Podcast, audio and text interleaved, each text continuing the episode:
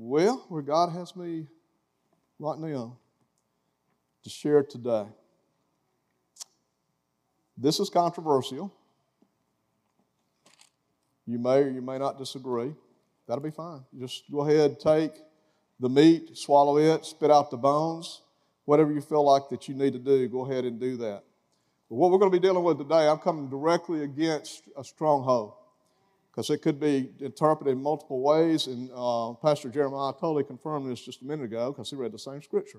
In 2 Corinthians chapter 10, it says, For though we walk in the flesh, we do not war after the flesh. In other words, I'm a spirit man having a natural event or happenings, a reality.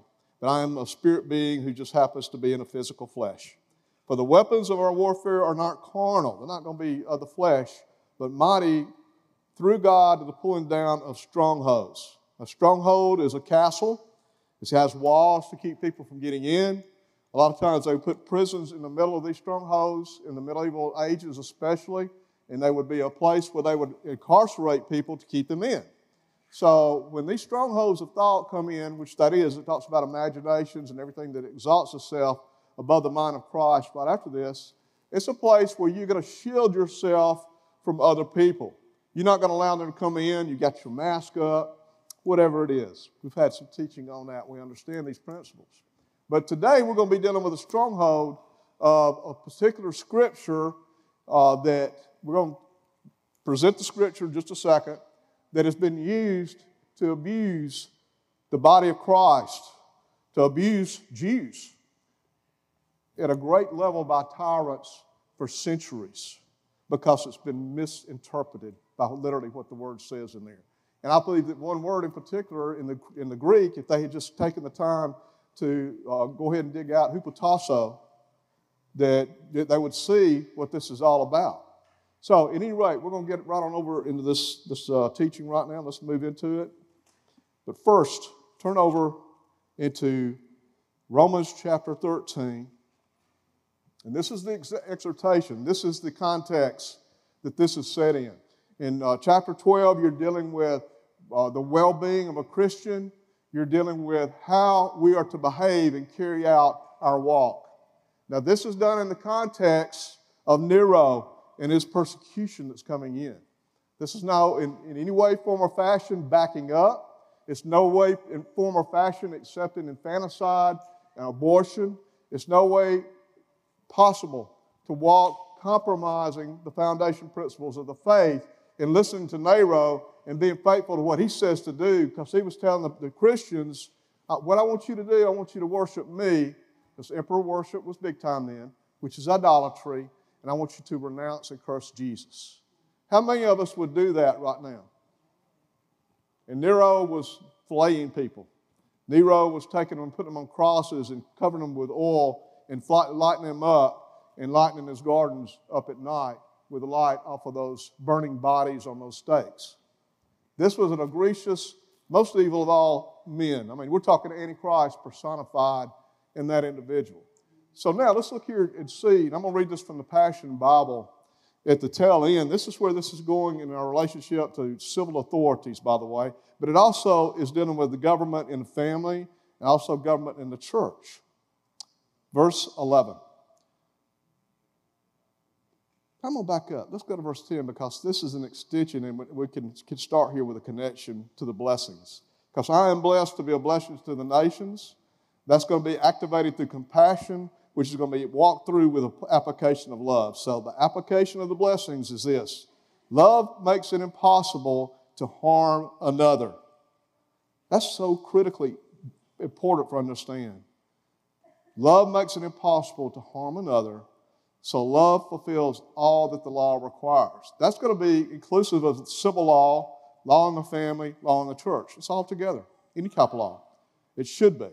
Verse 11 to live like this is all the more urgent, for time is running out. You know it's a strategic hour in history. We know that, don't we? Time is short for us to get ourselves ready and prepare to get ready for what's coming. Uh, don't be surprised if we see some major things in the next few days. I'm not talking months, I'm talking days now. It is time for us to wake up, for our full salvation is nearer than we first believed. Night's darkness is dissolving away as a new day of destiny dawns, and we are people of destiny. So we must once and for all strip away what is done in the shadows of darkness, removing it like filthy clothes. We know that it's consecration, and God has blown a wind of consecration through the church, and that's going to continue. God is still going to continue doing that, but it's not going to be the same as the, the focus on preparation in the season. And once and for all, we clothe ourselves with the radiance of light as a weapon. I love that. I'm going to read that again. And once and for all, we clothe ourselves with the radiance of light as a weapon.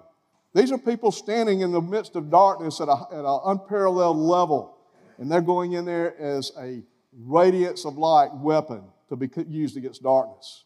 We must live honorably, surrounded by the light of this new day, not in the darkness of drunkenness, debauchery, promiscuity, sensuality, not being argumentative or jealous of others. In other words, put on the new man, put off uh, the old man. Transformed through the renewing of our minds. That was the word that came forth just a minute ago. So all this ties right together as God always does. Instead, fully immerse yourselves into the Lord Jesus the anointed one, and don't even waste a minute or a moment of thought on your former identity to awaken its selfish desires. Am I a child of God? Am I overcomer? Am I walking in the destiny? The things God's shown me from my youth, am I applying those and seeing victory after victory? Or do I still think about those days where I was abused in one way or another, or rejected, or struggled, to get over the, the issues of life and the hurts that I have and still stay right there with that stronghold of thought. Self strongholds, again, will keep me from getting out and touching other people's lives and allowing them to come into my life, my heart. In fact, you watch your family, your kids, parents, y'all seen this. When they get upset and get offended, they start withdrawing themselves from whoever offended them. We do that too In fact, it could go a lot of different ways. I'm, you know, I'm about to get on a sidetrack right here. I'm going to have to be careful because of time. So let's go back in here to Genesis. I'm sorry, we'll get to that in a minute. Let's go back in here to Romans chapter 13. And let's look at verse 1.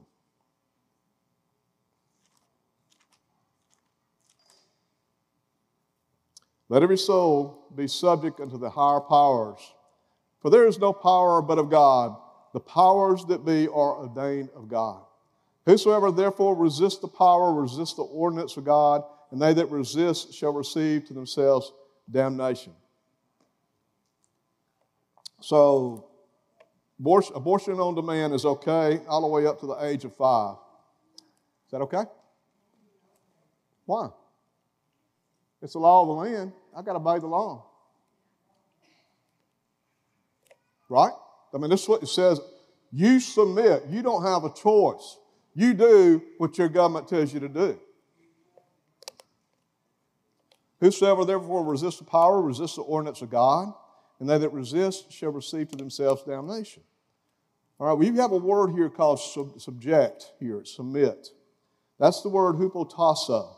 That's the same word that when we, we uh, had our teaching and we dealt with uh, Ephesians chapter 5, and we were looking at the relationship between a husband and a wife, that the husband has to agapio. Y'all remember?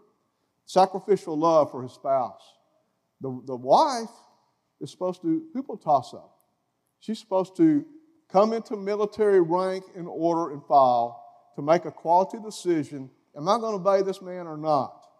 And see if the man is doing his job and, and uh, walking the way he's supposed to be doing as a man filled with God's Spirit and walking in holiness and authority and power, if he knows who he is and is, is assured in his identification with Christ, uh, I'm going to tell you something, man. If y'all hadn't got that handle yet and you're wondering why your wife's not following you, that's your key. Because they're going to come after you and they're going to pursue you. You won't have to worry about this. It's going to be just the product of. Just like uh, mercy and goodness follow me all the days of my life that woman is going to be right there following us and walking with us all the days of our life as well. And we're going to walk in victory. And my wife just said, Amen. Yeah. And I love my wife too. She knows that. It's part of it. So let every soul be subject. I'm going to make a quality decision. Am I going to obey this law of abortion or not? Am I going to allow the, the public schools to have these clinics to tell my daughter that it's okay to go and get that abortion since you messed up and without coming to me as her parent. I'm going to stand against that with every fiber of my being because I know that that's an abomination. That is a stronghold of thought that's been put in us, and we've been indoctrinated with that stronghold in this culture since back in the 70s when they said that, oh, it's legal. I didn't get to vote for it. Did you? I didn't get to vote for it. I don't know anybody did, but except for nine justices of the Supreme Court that voted for it, and I don't even remember what the numbers were. I don't think it was unanimous then. And since that time, they've done everything the, from the gates of hell, trying to keep that and promote it even further as a form of genocide and sacrifice to Baal. A sacrifice to hell is what this is that we're dealing with in that one area. So, not every law that comes forth am I supposed to be necessarily saying, okay, I'm going to just be, be uh, obedient to it and, and uh, go ahead and do everything that they say that I'm supposed to do. In fact, what every law should be doing should be affirming the well being of life for people and for their good in this country and to protect us. The laws of a government should be such that it rewards righteous, good men and women, and then it comes in and it, it uh, executes judgment on the ungodly, on the wicked, on the vile, to keep the bestial Adamic nature in place. Therefore, you have peace on the land. Therefore, the gospel will grow. Therefore, you will have prosperity on everybody in the nation. Therefore, the way this was designed originally, everybody will get the same judgment. Everybody will have to obey the same laws in the same way, whether you are the king or whether you are a shoemaker. It doesn't matter. We all are held accountable to the same level of justice. And justice and righteousness are two words that we're going to talk about as we go that are, are critical, that we always need to keep those together. And we're going to come back over here to this area shortly. I don't want to get into too much uh, of the, the details here, but I want to say this right here because we're going to shift over to Genesis chapter 1. Because we need to know why. I need to understand how government works. In this season, it's so critical what we're having to deal with.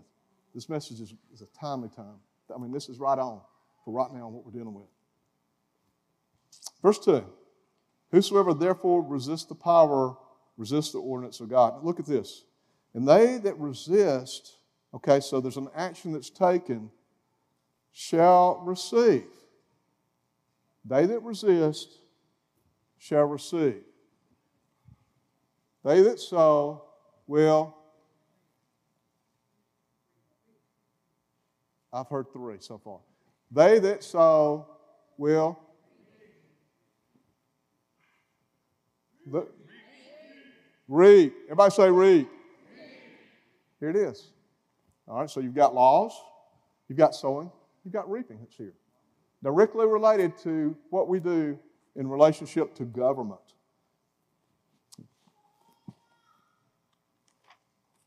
So let's go over to, to look in Genesis chapter 1. We're going to look at the foundation principles of government.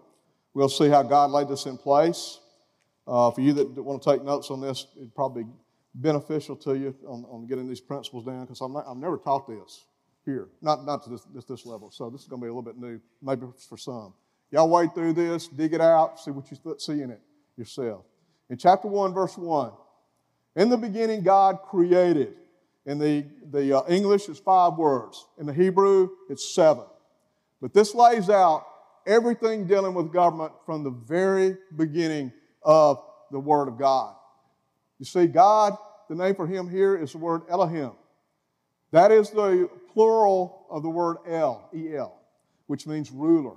So He's the sovereign God. He's the king above all kings. He is the ruler. So it establishes right here that there was and is an, a truth to the eternal kingdom of God being in existence even before this happened right here and creation took place. So the kingdom of God was already established. It's not something that's coming, it was already there. It's, it's being established in us, and it will be continually established, and we walk in it fully in eternity future. It's never gone away, it's never going to go away. And the very place that this kingdom is established and it's walked in, goes from the king himself. See, God himself is at the very center of the kingdom of God. Just like in the, the worldly kingdoms, the kings are at the very center of those kingdoms that are ungodly out there. And we know that all the kingdoms in the world are, are ungodly because of what uh, happened in the Garden of Eden. That they need to be influenced. And you're going to see that, and that's our job. We take dominion, it's not going out with swords physically as much as it's using this sword as we speak seeds and words and we influence with the kingdom of God men and women of authority that have been put there to help them to do what God's called them to do. So here we go through the, the, the Genesis narrative, and you see in verse 4 that it was good. In verse 12, it was good. Verse 18, it was good. Talking about each one of these days as it was uh, created. Verse 25, it was good. And then verse 31, God saw everything that He had made, and behold, it was very good. It was good because it flowed forth from the very righteousness, everybody say righteousness, of the living God and His character, what He sees, what He speaks, it comes forth. Now, I've heard this taught that actually, now this, we definitely know this, this is from heaven's perspective looking toward earth. In chapter 1, actually nothing physical had manifested yet. This was all what was being stirred in the very spirit, the very mind of God. And then he spoke it, and boom, when it came, it came. And that's what we see in chapter 2. Now, you can take your own interpretation of this and dig that out, and I'm sure you'll find other uh, opinions in different commentaries. But I, I tend to think that, probably, possibly, is, is, is true. So now we have the second narrative and that second perspective. This is from man being on earth looking toward heaven. So you go in and you read this whole chapter, you see uh, that the righteousness of God and His goodness are what brings everything forth. And then you get here in, in chapter 2 and you begin to see man is created, he's formed of the dust of the ground, and life is breathed into him. And we all have the life, the breath of God in us. Every man, woman, and child does, at least to a degree. It's what we do with it in the long run is up to us. And then this is very interesting here.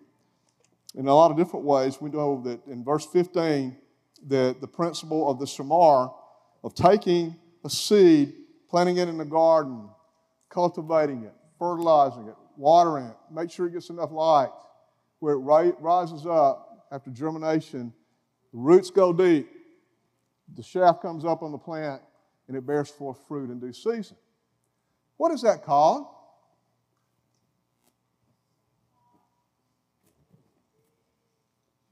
We did this a minute ago. What is this?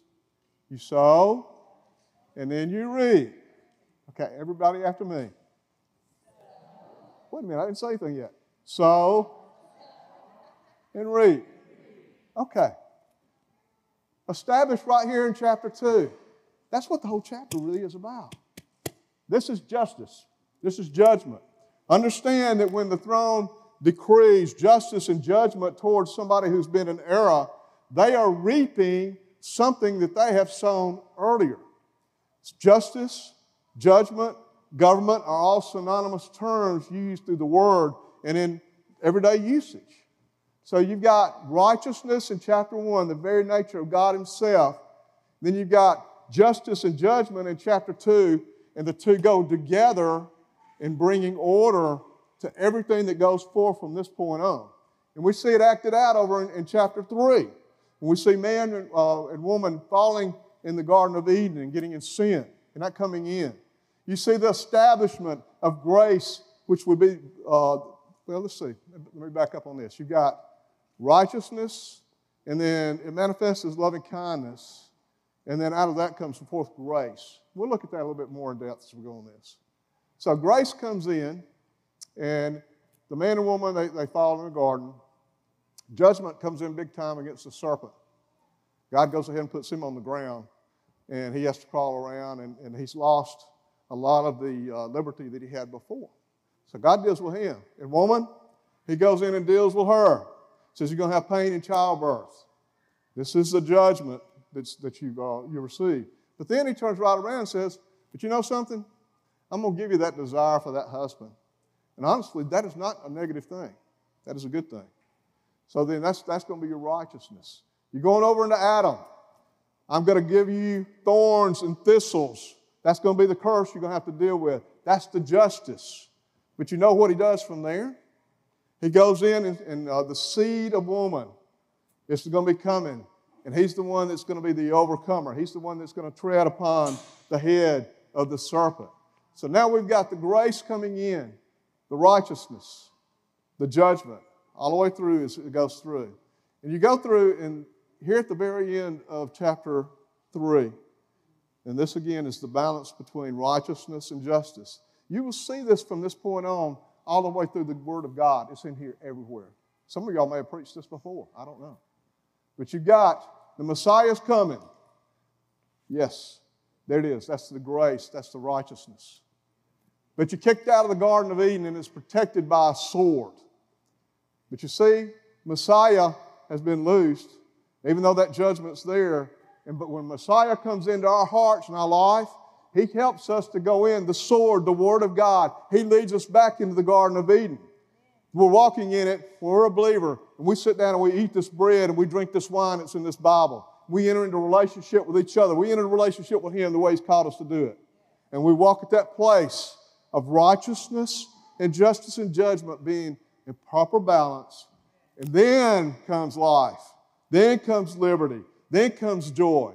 Then no more shame. There's not a place for it because, hey, I've already been forgiven. I got the righteousness over here. I messed up on that. I've already sown. I already know that. But it's no longer a part of me. Now, everybody listen carefully. We have all messed up. We've all made mistakes. We've all walked in sin. God, I repent. I ask you to forgive me. I made a mistake here, Lord. The bestial nature is real in me. I ask you to forgive me and have mercy on me. I turn away from this. I turn to you. I renew my mind. I want to do what you say I'm supposed to do. Okay, there's the righteousness. God, forgive me for, the, for my mistake. What happens to the sowing and reaping? The judgment side of this, the justice, justice side of this. Does it go away? Poof, it's gone. Bill, what happens if you go out you have a seed of thistles and thorns and you plant that in the ground? What's going to reap from that? Thistles and thorns. You mean that's not going to turn into to an apple orchard? It doesn't, does it? You can repent of, play, of going out and planting those thistles and the thorns and ask God to forgive you from that, but you've got some seed that's already been planted, and you're going to reap it. Y'all know the truth of this. We've seen it in our lives, haven't we? Over the course of the years. Every one of us have. So we need to understand that this is not going to do away where God forgives me of what I deserve to be reaping back it's going to come forth either way, it's going to be there. God established creation through his righteousness. Righteousness is grace. We were created in his image and his likeness to rule over the bestial. Now, y'all go back and think about that in, in uh, Genesis 1 26 and 28. I didn't mention that. God said, Be fruitful, multiply, replenish the earth, have dominion over all the animals, the bestial. Have dominion over the bestial have dominion over the bestial nature in the flesh. Walk as a majestic believer of God, filled with His Holy Ghost. Filled with His Holy Ghost and walking it out. The grace reclothed man and made a way to re enter the garden. God is so good to us. Now let's see about uh, what else here in 89 of Psalms, that chapter. Shift over to this, this for just a minute because it's so important verse 14. Psalm 89, verse 14.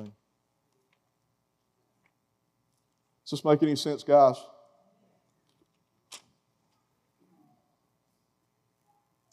Justice and judgment, two synonymous terms. Justice would be, I suppose, would be the noun here. Judgment would be the actual application of that as a verb, or the habitation of the throne where the throne dwells, where it stays, where the foundation of it.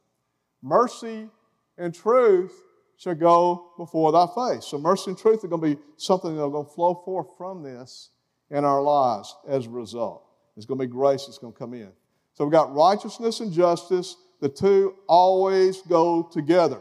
So, in other words, I have righteous judgment, I have just righteousness, but they both go hand in hand. There are the blessings of God, there's a grace, and then there's a side of, uh, of judgment coming in. Now, what, let's put this in perspective. Ungodly, wicked men come in and they do certain things and they sow seed against the righteous. It doesn't matter if we go out and lead them to Jesus or not, they're still going to reap. What matters is are they going to go to hell when they die or not? But that, that seed that they've sown is going to be God's love for us to protect us. And that's why you see whole nations wiped out because they were so ungodly and so uh, vile and so wicked in God's word when He sent the children of Israel into the promised land. He took an area that was, was uh, full of demons and made that into place that was the home for the righteous children of God. That's what he does with us when he says, Go out in, into the, the, all the world and take this gospel where you're going to go. Go into darkness and take this light with you when you go out there. Some Old Testament examples of this. We'll get over in, in, uh, to Noah. We'll take him as, as an example here. He was the eighth man, eighth generation. Cain's progeny had, had uh, gone toward wickedness and turned more and more vile over the, the, course of the generations. And we know that the whole earth was full of violence and wickedness in his generation. Seth's generations, they were men of God that were seeking him, but by the eighth generation, the only one left was Noah. And he was seeking the Lord himself with everything he knew. So, everybody listen carefully. God speaks to his prophet Noah. The, the prophet has ears to hear. The prophet's given a warning. This is coming. Not only is the prophet given a warning, then we said, I want to get, get this totally right. He calls the prophet to preparation. You can't make that up. Then, not only does he call them to preparation, but he gives them the plan on how to construct the ark. All right, so prophets, there should be a plan here. There should be something tangible here. I want to challenge you, you prophets, to get in the, the closet, ask the Lord, okay, here's the word that you've given us. That you've given us a warning. You're telling us to prepare. What's the plan of preparation? Okay, there's a, a, biblical pattern for us to follow. And there's, for your prophets, I know we have at least one that's look, look, uh, watching on the live stream. Uh, take that to heed and use that as some direction for the, the coming days. Now, for the elect, they were safely shut in the ark. Every atom, every molecule of that ark spelled out righteousness, safety, protection, grace.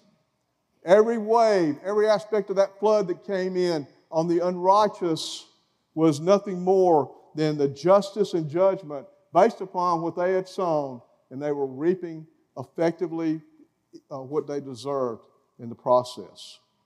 You've got righteousness, and then you've got judgment. Sowing and reaping. You've got God's protection being on his people. Jacob, a man destined for greatness, he grew impatient. Everybody listen. Do not get impatient for what God's called you to do. Wait and, and let Him prepare you. Wait and grow into it. But he goes in and steals his brother's birthright and, and also the blessing with the help of his mom. Uh, we know justice fell pretty heavily on him. Brother wanted to kill him. Many of us may have wanted to do the same thing. He had to, to serve seven years for his wife, and then he was deceived because he deceived himself, you see. He, what he sowed, he reaped. His wages were stolen from him. He comes back and he didn't know if his brother was going to kill him or not. But God's grace was there and there was restoration. And we could go through a lot more details on what this man, from his sowing, he did reap it back. No exercise of grace can interfere with the movement of justice. Grace pardons freely and fully, but what is sown is reaped regardless. Repentance for sowing bad seed is forgiven, but still we reap the weeds. Moses, birthed in civil disobedience. Y'all think about that. What was the word that, that Pharaoh, the government said, kill all these Hebrew children, the, the males, when they're born? The midwives were disobedient. They rose up in civil disobedience and they did the right thing according to the Word of God. See, there is a higher law and there's a lower law. When it comes down to protecting lives, yeah, there's a big difference between that and the speed limit on the road or picking the, the trash that's on the, the sidewalk or spitting on the sidewalk, whatever it is. But you know, Moses messed up. He spoke curses at Moriah. And the justice was he was not allowed to enter into the promised land. However, God in his righteousness comes down and says, Okay, I'm not going to let you go in there, but you can go up here on this mountain and you can see the promised land. I'll let you see it. And then I'm going to bury you. I don't know of anybody else. There may be somebody here, I'm just not thinking about them. But have you ever heard of anybody else that God literally took them in and prepared a burial for them and buried them himself? He did that with Moses. That's how close they were. But Moses sowed some bad seed. He had to reap. Did that destroy his relationship with God? No. He was still God's favorite, God's chosen, just like we are. But yet, he had to go ahead and reap what he had sown. David, sexually immoral and murder. He repented. I have sinned against my God. I have rebelled against my king. See, he understood who he had sinned against. He understood who the sovereign king was. God absolutely, totally forgave him. But you know, the sin of, of uh, adultery often leads to the death of a, of a child. And we see that coming forth, so now the justice and judgment comes in. But that's not all. He had been given a, a forgiveness, he remained king. Righteousness came in, but justice still had to be rendered for him. Absalom raises up because David had rebelled against his king. Now Absalom rises up and rebels against him as king. His son, you see. David was God's son. You can't make this stuff up. It's all through the Bible, over and over and over and over. Mamlakto is the Hebrew word, or malchu, uh, for kingdoms in God's uh, in the in the Greek. I'm sorry, the Hebrew. So let's go over to Genesis chapter 10, and we're going to see the first mention of what happens with these ungodly uh, progeny of uh, Cain that come in and they begin to do something called build cities. If you'll recall, God never said anything about building cities. Never was in his plan to do that. But we see here in uh, chapter 10, verse 8, through 10, reference to this man called Nimrod, who we studied some already, the rebel, the renegade. And Cush begot Nimrod, and he began to be a mighty one in the earth. Now, he was a mighty hunter before the Lord, wherefore it is said, even uh, as Nimrod, the mighty hunter before the Lord. In the beginning of his kingdom, everybody say kingdom. That means a king, you have people, and you have laws that uh, or, uh, govern everything related between the two. Now, Nimrod, some additional things I found out recently. I didn't teach these uh, the last time we were on this topic. He, was, he had this gifting. He was very influential and, and persuasive in the way that he communicated. So he was able to go out and make alliances with people and have men to come in and to follow him. It wasn't just all being built up as a man of war and overcoming them in warlike situations. In fact, he wasn't necessarily physically strong. But what he was, he was in total opposition to God and he built cities. Now, why did he build cities? It was a platform or a place where he could gather more people together and influence them politically, financially, and socially. Everybody, look up here and listen. Everybody, look up here and listen. Have you seen the maps of the, the distribution of the political parties? Where you have the, the uh, Republicans, who basically are conservatives, not all are, are, the same, but the conservative. and the Democrats. And the places where the Democrats, who are very liberal, very much involved in, uh, in the government being involved in influence socially and financially with the person, individual. Have you noticed the distribution of the blue versus the red on those maps? How much is red? Most of it is. Where's the blue? Think about it.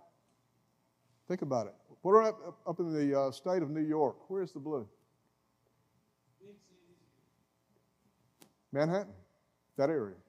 What about out in uh, California? Where, where's, where are the blue counties? Los Angeles, San Francisco. And then you see that all the way across the country. In the big cities, that's where the liberal tyrants, the big government, those that want to come in with a Nimrod spirit to control, to manipulate, to overpower, to lord over people. Jesus himself said, You're not to lord it over people like the Gentiles do. You're to come in and you should serve them. And that's what we should be having in the, uh, the government positions and officials should be public servants instead of those that lord it over the people. Never was it God's will for his people to build the cities. The only cities that you see in God's word when you go back here and study it and in history were that they, uh, when they were in Egypt, they built uh, and Ramses, two cities there under slavery. And then Solomon built cities. Why did he build cities? He built one for each one of his heathen wives who grew up in those systems of worldwide government that were out there that were ungodly, and they understood the lordship over people principle. Solomon backslid big time when he did that. That never was God's will at all. Abraham, great man of wealth, influential, very, very influential, very gifted. History says he had tremendous number of people that he, he had led to the Lord before he ever came out of Ur and came down to the promised land because he was an evangelist and he wasn't afraid to talk about his, his relationship with God. Did he build any cities? Did he build a kingdom? Now, I want to I want to go ahead. This is something that just popped in my spirit quick just uh, today. He goes in when Lot is taken in Sodom and Gomorrah with all their stuff and all the people that were there by the five kings that came in and attacked. He took off, uh, the kings did with them and all the loot. Abraham finds out about it with his 300 small army and goes in and he takes names and he, he kicks all of them. It wasn't even a battle. They're destroyed. He kills Nimrod in a bunch. He comes back. They're walking back into the kingdom. And he looks up, and the king of Salem comes to him. And the king of Sodom comes to him. If y'all recall, the king of Salem came over and he ended up giving a tithe to him, a picture of his grace coming on him and his peace, which is what Salem means, of his relationship with God. And he gives him the bread and the oil, the wine, actually, in that case. And, and the, the covenant is cut there. Then the king of Sodom comes up. And Sodom wants all the people. Why did he want all the people? So this was a test for Abraham right there. He could have told him, No, man, you don't understand. I beat all these guys now, and they beat y'all. I'm king. I'm king. You see, we're all going to have a test that we're going to all walk in, especially when we're walking in places of blessings, where we're being prospered, where we will have to make that decision. We're going to come up on this line, and the devil's going to come at us like he did with Jesus in the wilderness. He said, I'll give you all these kingdoms in the world if you just bow down and worship me. What am I going to do? Am I going to continue to walk in righteousness? Or am I going to go ahead and move over here and get into some justice that's about to come on my head? Because it's going to come. It will come. It may be good for a while, but there will be a day of accounting on this. All this ties together, doesn't it? Then we go over into Genesis chapter 20, and this is important right here. Genesis 20, verse 9. Abraham is dealing with a man named uh, uh, Abimelech.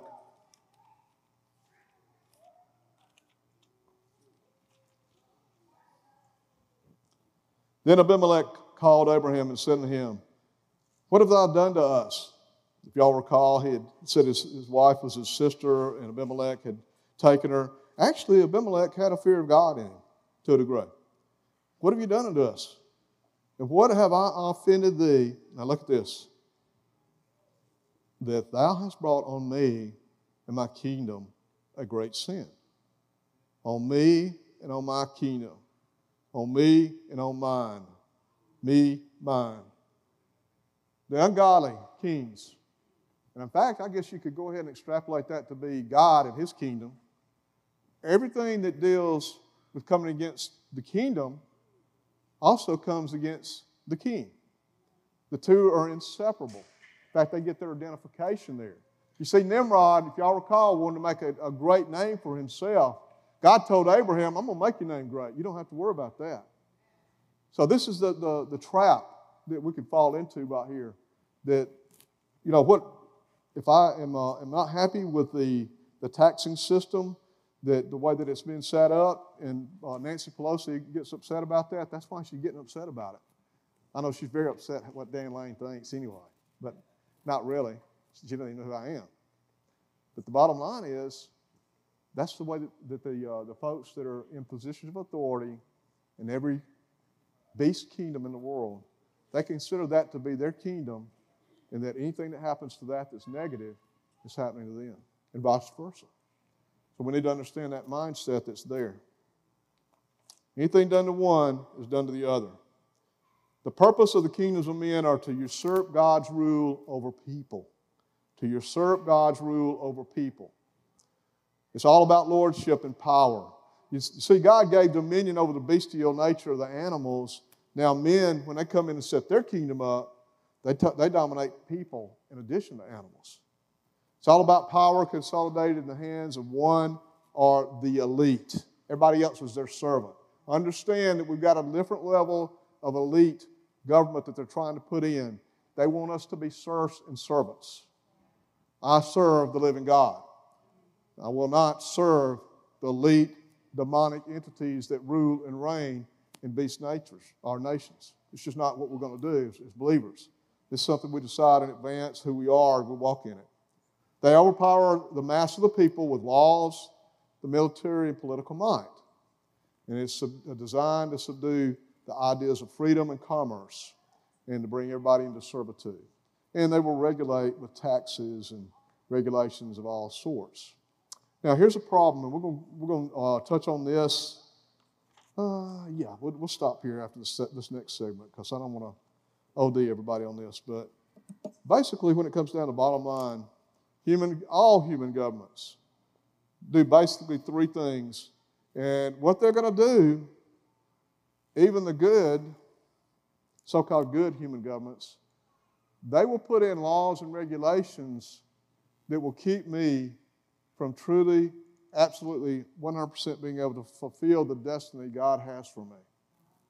Now, what will help is when we have a godly king in who fears God. Did y'all know that for the first time in 100 years, when Trump came into office, they reinstated weekly Bible studies with the cabinet in the, the White House? That's the first time in 100 years that's happened. Now, that tells me a little bit about something going on there that's this is not necessarily that bad of a man. In fact, he has some fear of God that's there. That's who I want up there because if you go back and look at the kings of Israel, they were required when they were being raised up in Deuteronomy that they had to take the Torah and write it out by hand themselves. The whole Torah, the first five books of the Bible. They were required daily to go in and study that so that they would know that they were not a God like Nimrod was, or Pharaoh was, or Clinton was. If you want to throw out any other gods out there, our presidents, Trudeau, Merkel, Johnson, Netanyahu, throw them out there. Are they acting like a God? Are they acting like they're a servant of the living God?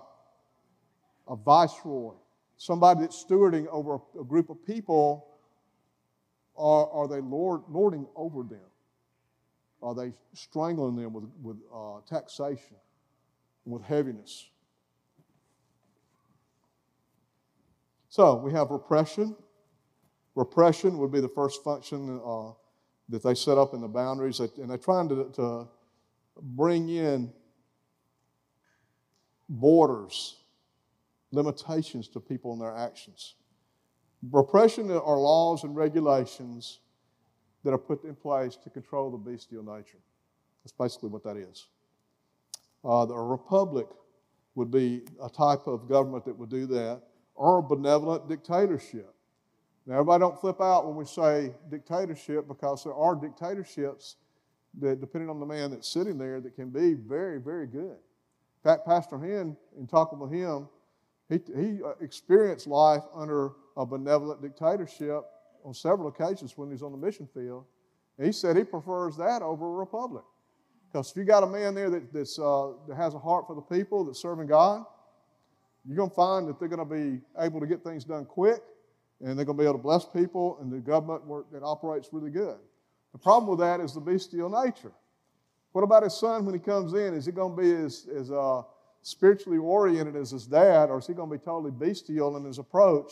And at some point, you have a king that comes up that doesn't do all that was good in the sight of the Lord, as we hear, see the standard in, that was being applied to the good kings that were successful over in uh, Israel in history in the Old Testament. Okay, so you have oppression is number one, that's issue laws and regulations to control the bestial nature. Number two, they can move to a level of being in suppression.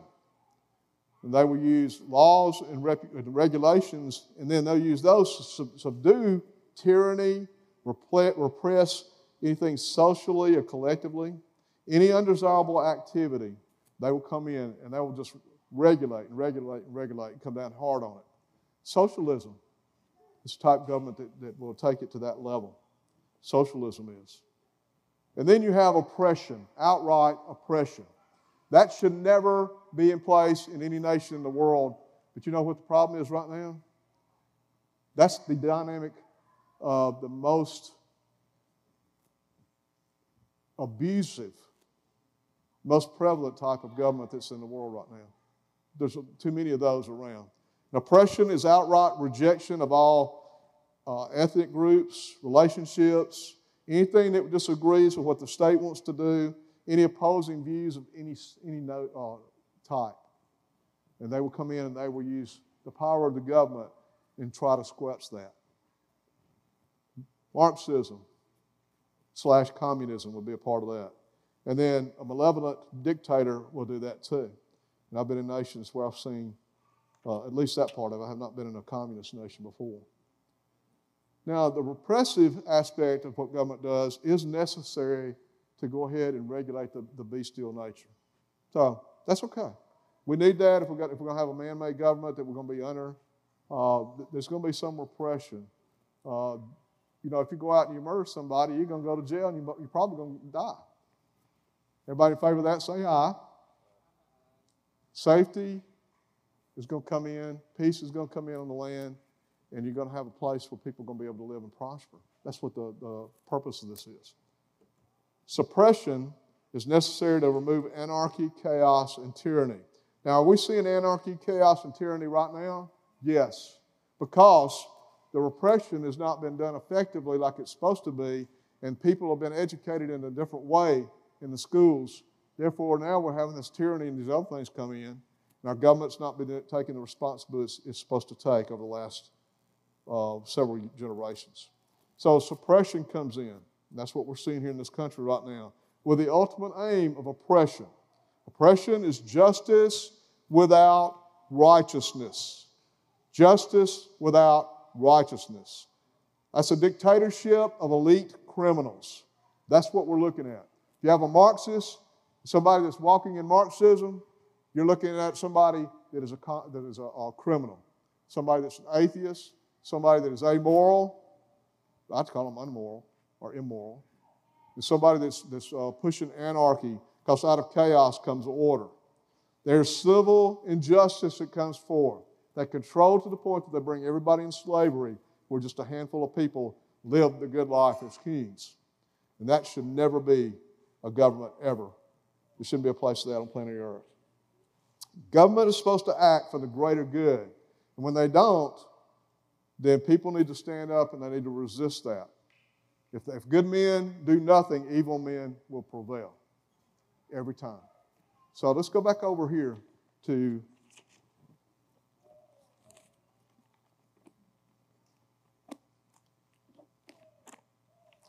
Romans chapter 13. Y'all still with me? Does this make any sense? All right, that's our civics lesson for today. Let every soul be subject, hupotasso, unto the higher powers. Are, are they oppressing me? Are they suppressing me? Are they oppressing me? What is the government I'm under? Is it godly or is it ungodly? Are they making me a slave or am I able to walk in liberty? Am I able to walk in peace or do I always walk in fear of the sword falling down on my head, even though I'm walking in righteousness? I don't deserve justice without uh, righteousness being there. The two go hand in hand, remember that. Whosoever therefore resists the power, resists the ordinance of God, and they that resist shall receive themselves damnation. Bottom line, still, I'm going to sow, I'm going to reap. I will be held personally responsible. I don't care what the socialists uh, in, in uh, the schools taught us. Oh, baby, it's not your fault. It's those bad people who've done this to you. Come here, let me take care of you. You're such a victim. I don't care if you just killed that person. So, I'm so sorry for you. While the whole time this person's over here dead and all the family members are grieving, but yet we want to coddle that. Now, where's, where's the justice in that? That person, I'm not saying that's my wife. No, I wouldn't do that to her. No. I'm going to leave it with this Proverbs 29. Well, Pastor Lane, Jesus didn't run for governor, uh, the president of Caesar uh, in his time when he was here. And that doesn't mean we're supposed to be active there in the public domain as Christians. That, it renders to Caesar what Caesar's, what uh, is God is God's. All right, then. Let's go over to Proverbs 29, verse 2. You've got to take this spirit, uh, this, this scripture into account right here because you can't just at random make this decision based upon uh, what we just read over Romans chapter 13, verse 1. It says this in chapter 2 of, of uh, Proverbs 29. When the righteous are in authority, the people rejoice. Who's going to be righteous? Who are the righteous? I think it's by default. I don't know of any men that are bad, vile, wicked men that are righteous, period. Do you? I believe that that pretty well lays it out right there. When the righteous are in authority, the people, all the people, rejoice because the government that's going to come in is going to be one that's going to bring them life, liberty, the pursuit of happiness. But when the wicked bear rule, the people mourn. I'm going to end right here by reading something out of uh, Gill's commentary on this. It says, When the righteous are in authority, every, and they're increased, is literally what that means. That increase means in number, it means in riches, in power, dominion. They're set in high places, and they, they have the exercise of civil government and the execution of the laws in their hands. And what they will do, they will walk in a place of protection of good men in their civil and religious privileges. There will be punishment that, that they will bring toward evil men. They will encourage all that is good and discourage everything that is bad. And the people rejoice as a result because under their administration, everybody feels good, they enjoy and take advantage of life. Righteousness, peace, and joy will be a part of the, the people, the populace in those nations. On the other hand, when the wicked bear rule, the people mourn, they groan under the tyranny, under the sad state of things. The number of good men is lessened, cut off, obliged to be obscure, protect themselves. Wicked men and wickedness are encouraged to be and promoted. Heavy taxation comes in, and there are exorbitant demands made, and cruelty, injustice, and arbitrary power is exercised. And no man's person and property is safe. Now, this was written before communism came in, guys. This is the, the history of mankind with world kingdoms. It's nothing new under the sun. And there, there are over 200 nations in the world. And you guess how many different forms of government that there are? Over 200. You go through and look it up and you can see. So, what we need to do in this season is determine that I am separated. Let's all stand up. I'm walking as a child of God. I'm going to serve the King of Kings and Lord of Lords and no one else. I will be, uh, I will be obedient as a, a good soldier. I will examine these, these laws, and we're going to get into how we do this next time in a practical way. I'm not advocating taking up guns and killing our government officials and replacing them with, with Christians. That, we're not a Marxist or a Muslim nation where we could do that, okay? So that's, that's not what we do. Be the same way we could lead people to Jesus. Uh, go ahead and get saved, or, or I'm going to shoot you. It doesn't work that way. So let's just let the Lord lead us here. Um, Lauren, you want to come up? I know this is not one of those words where you get a lot of amens on it. It's a solid foundational teaching. It's where you, nothing in the Old Testament, I'm sorry, nothing in the New Testament is going to be hanging out there. It's going to be directly related to the Old Testament. I'm going to leave this, this word, I want y'all to, to meditate on this. In the, the uh, fifth century, there was a division that took place by the church, and the church officials, where they divided the Old Testament from the New Testament. The first 400 plus years of Christianity, after everything was written out, they had them together. They were all one document. Because you see, you've got justice and judgment primarily were going to be in the old covenant. Now you separate that out, you've got righteousness in the new covenant, and we lose the, the uh, perspective that the two are not to be separated. So keep that in mind. We've got a lot of strongholds of thought we've got to get out of the way here. Because that Old Testament is just as valid for today, unless Jesus said that there's a change taking place as it was when it was first written. Amen.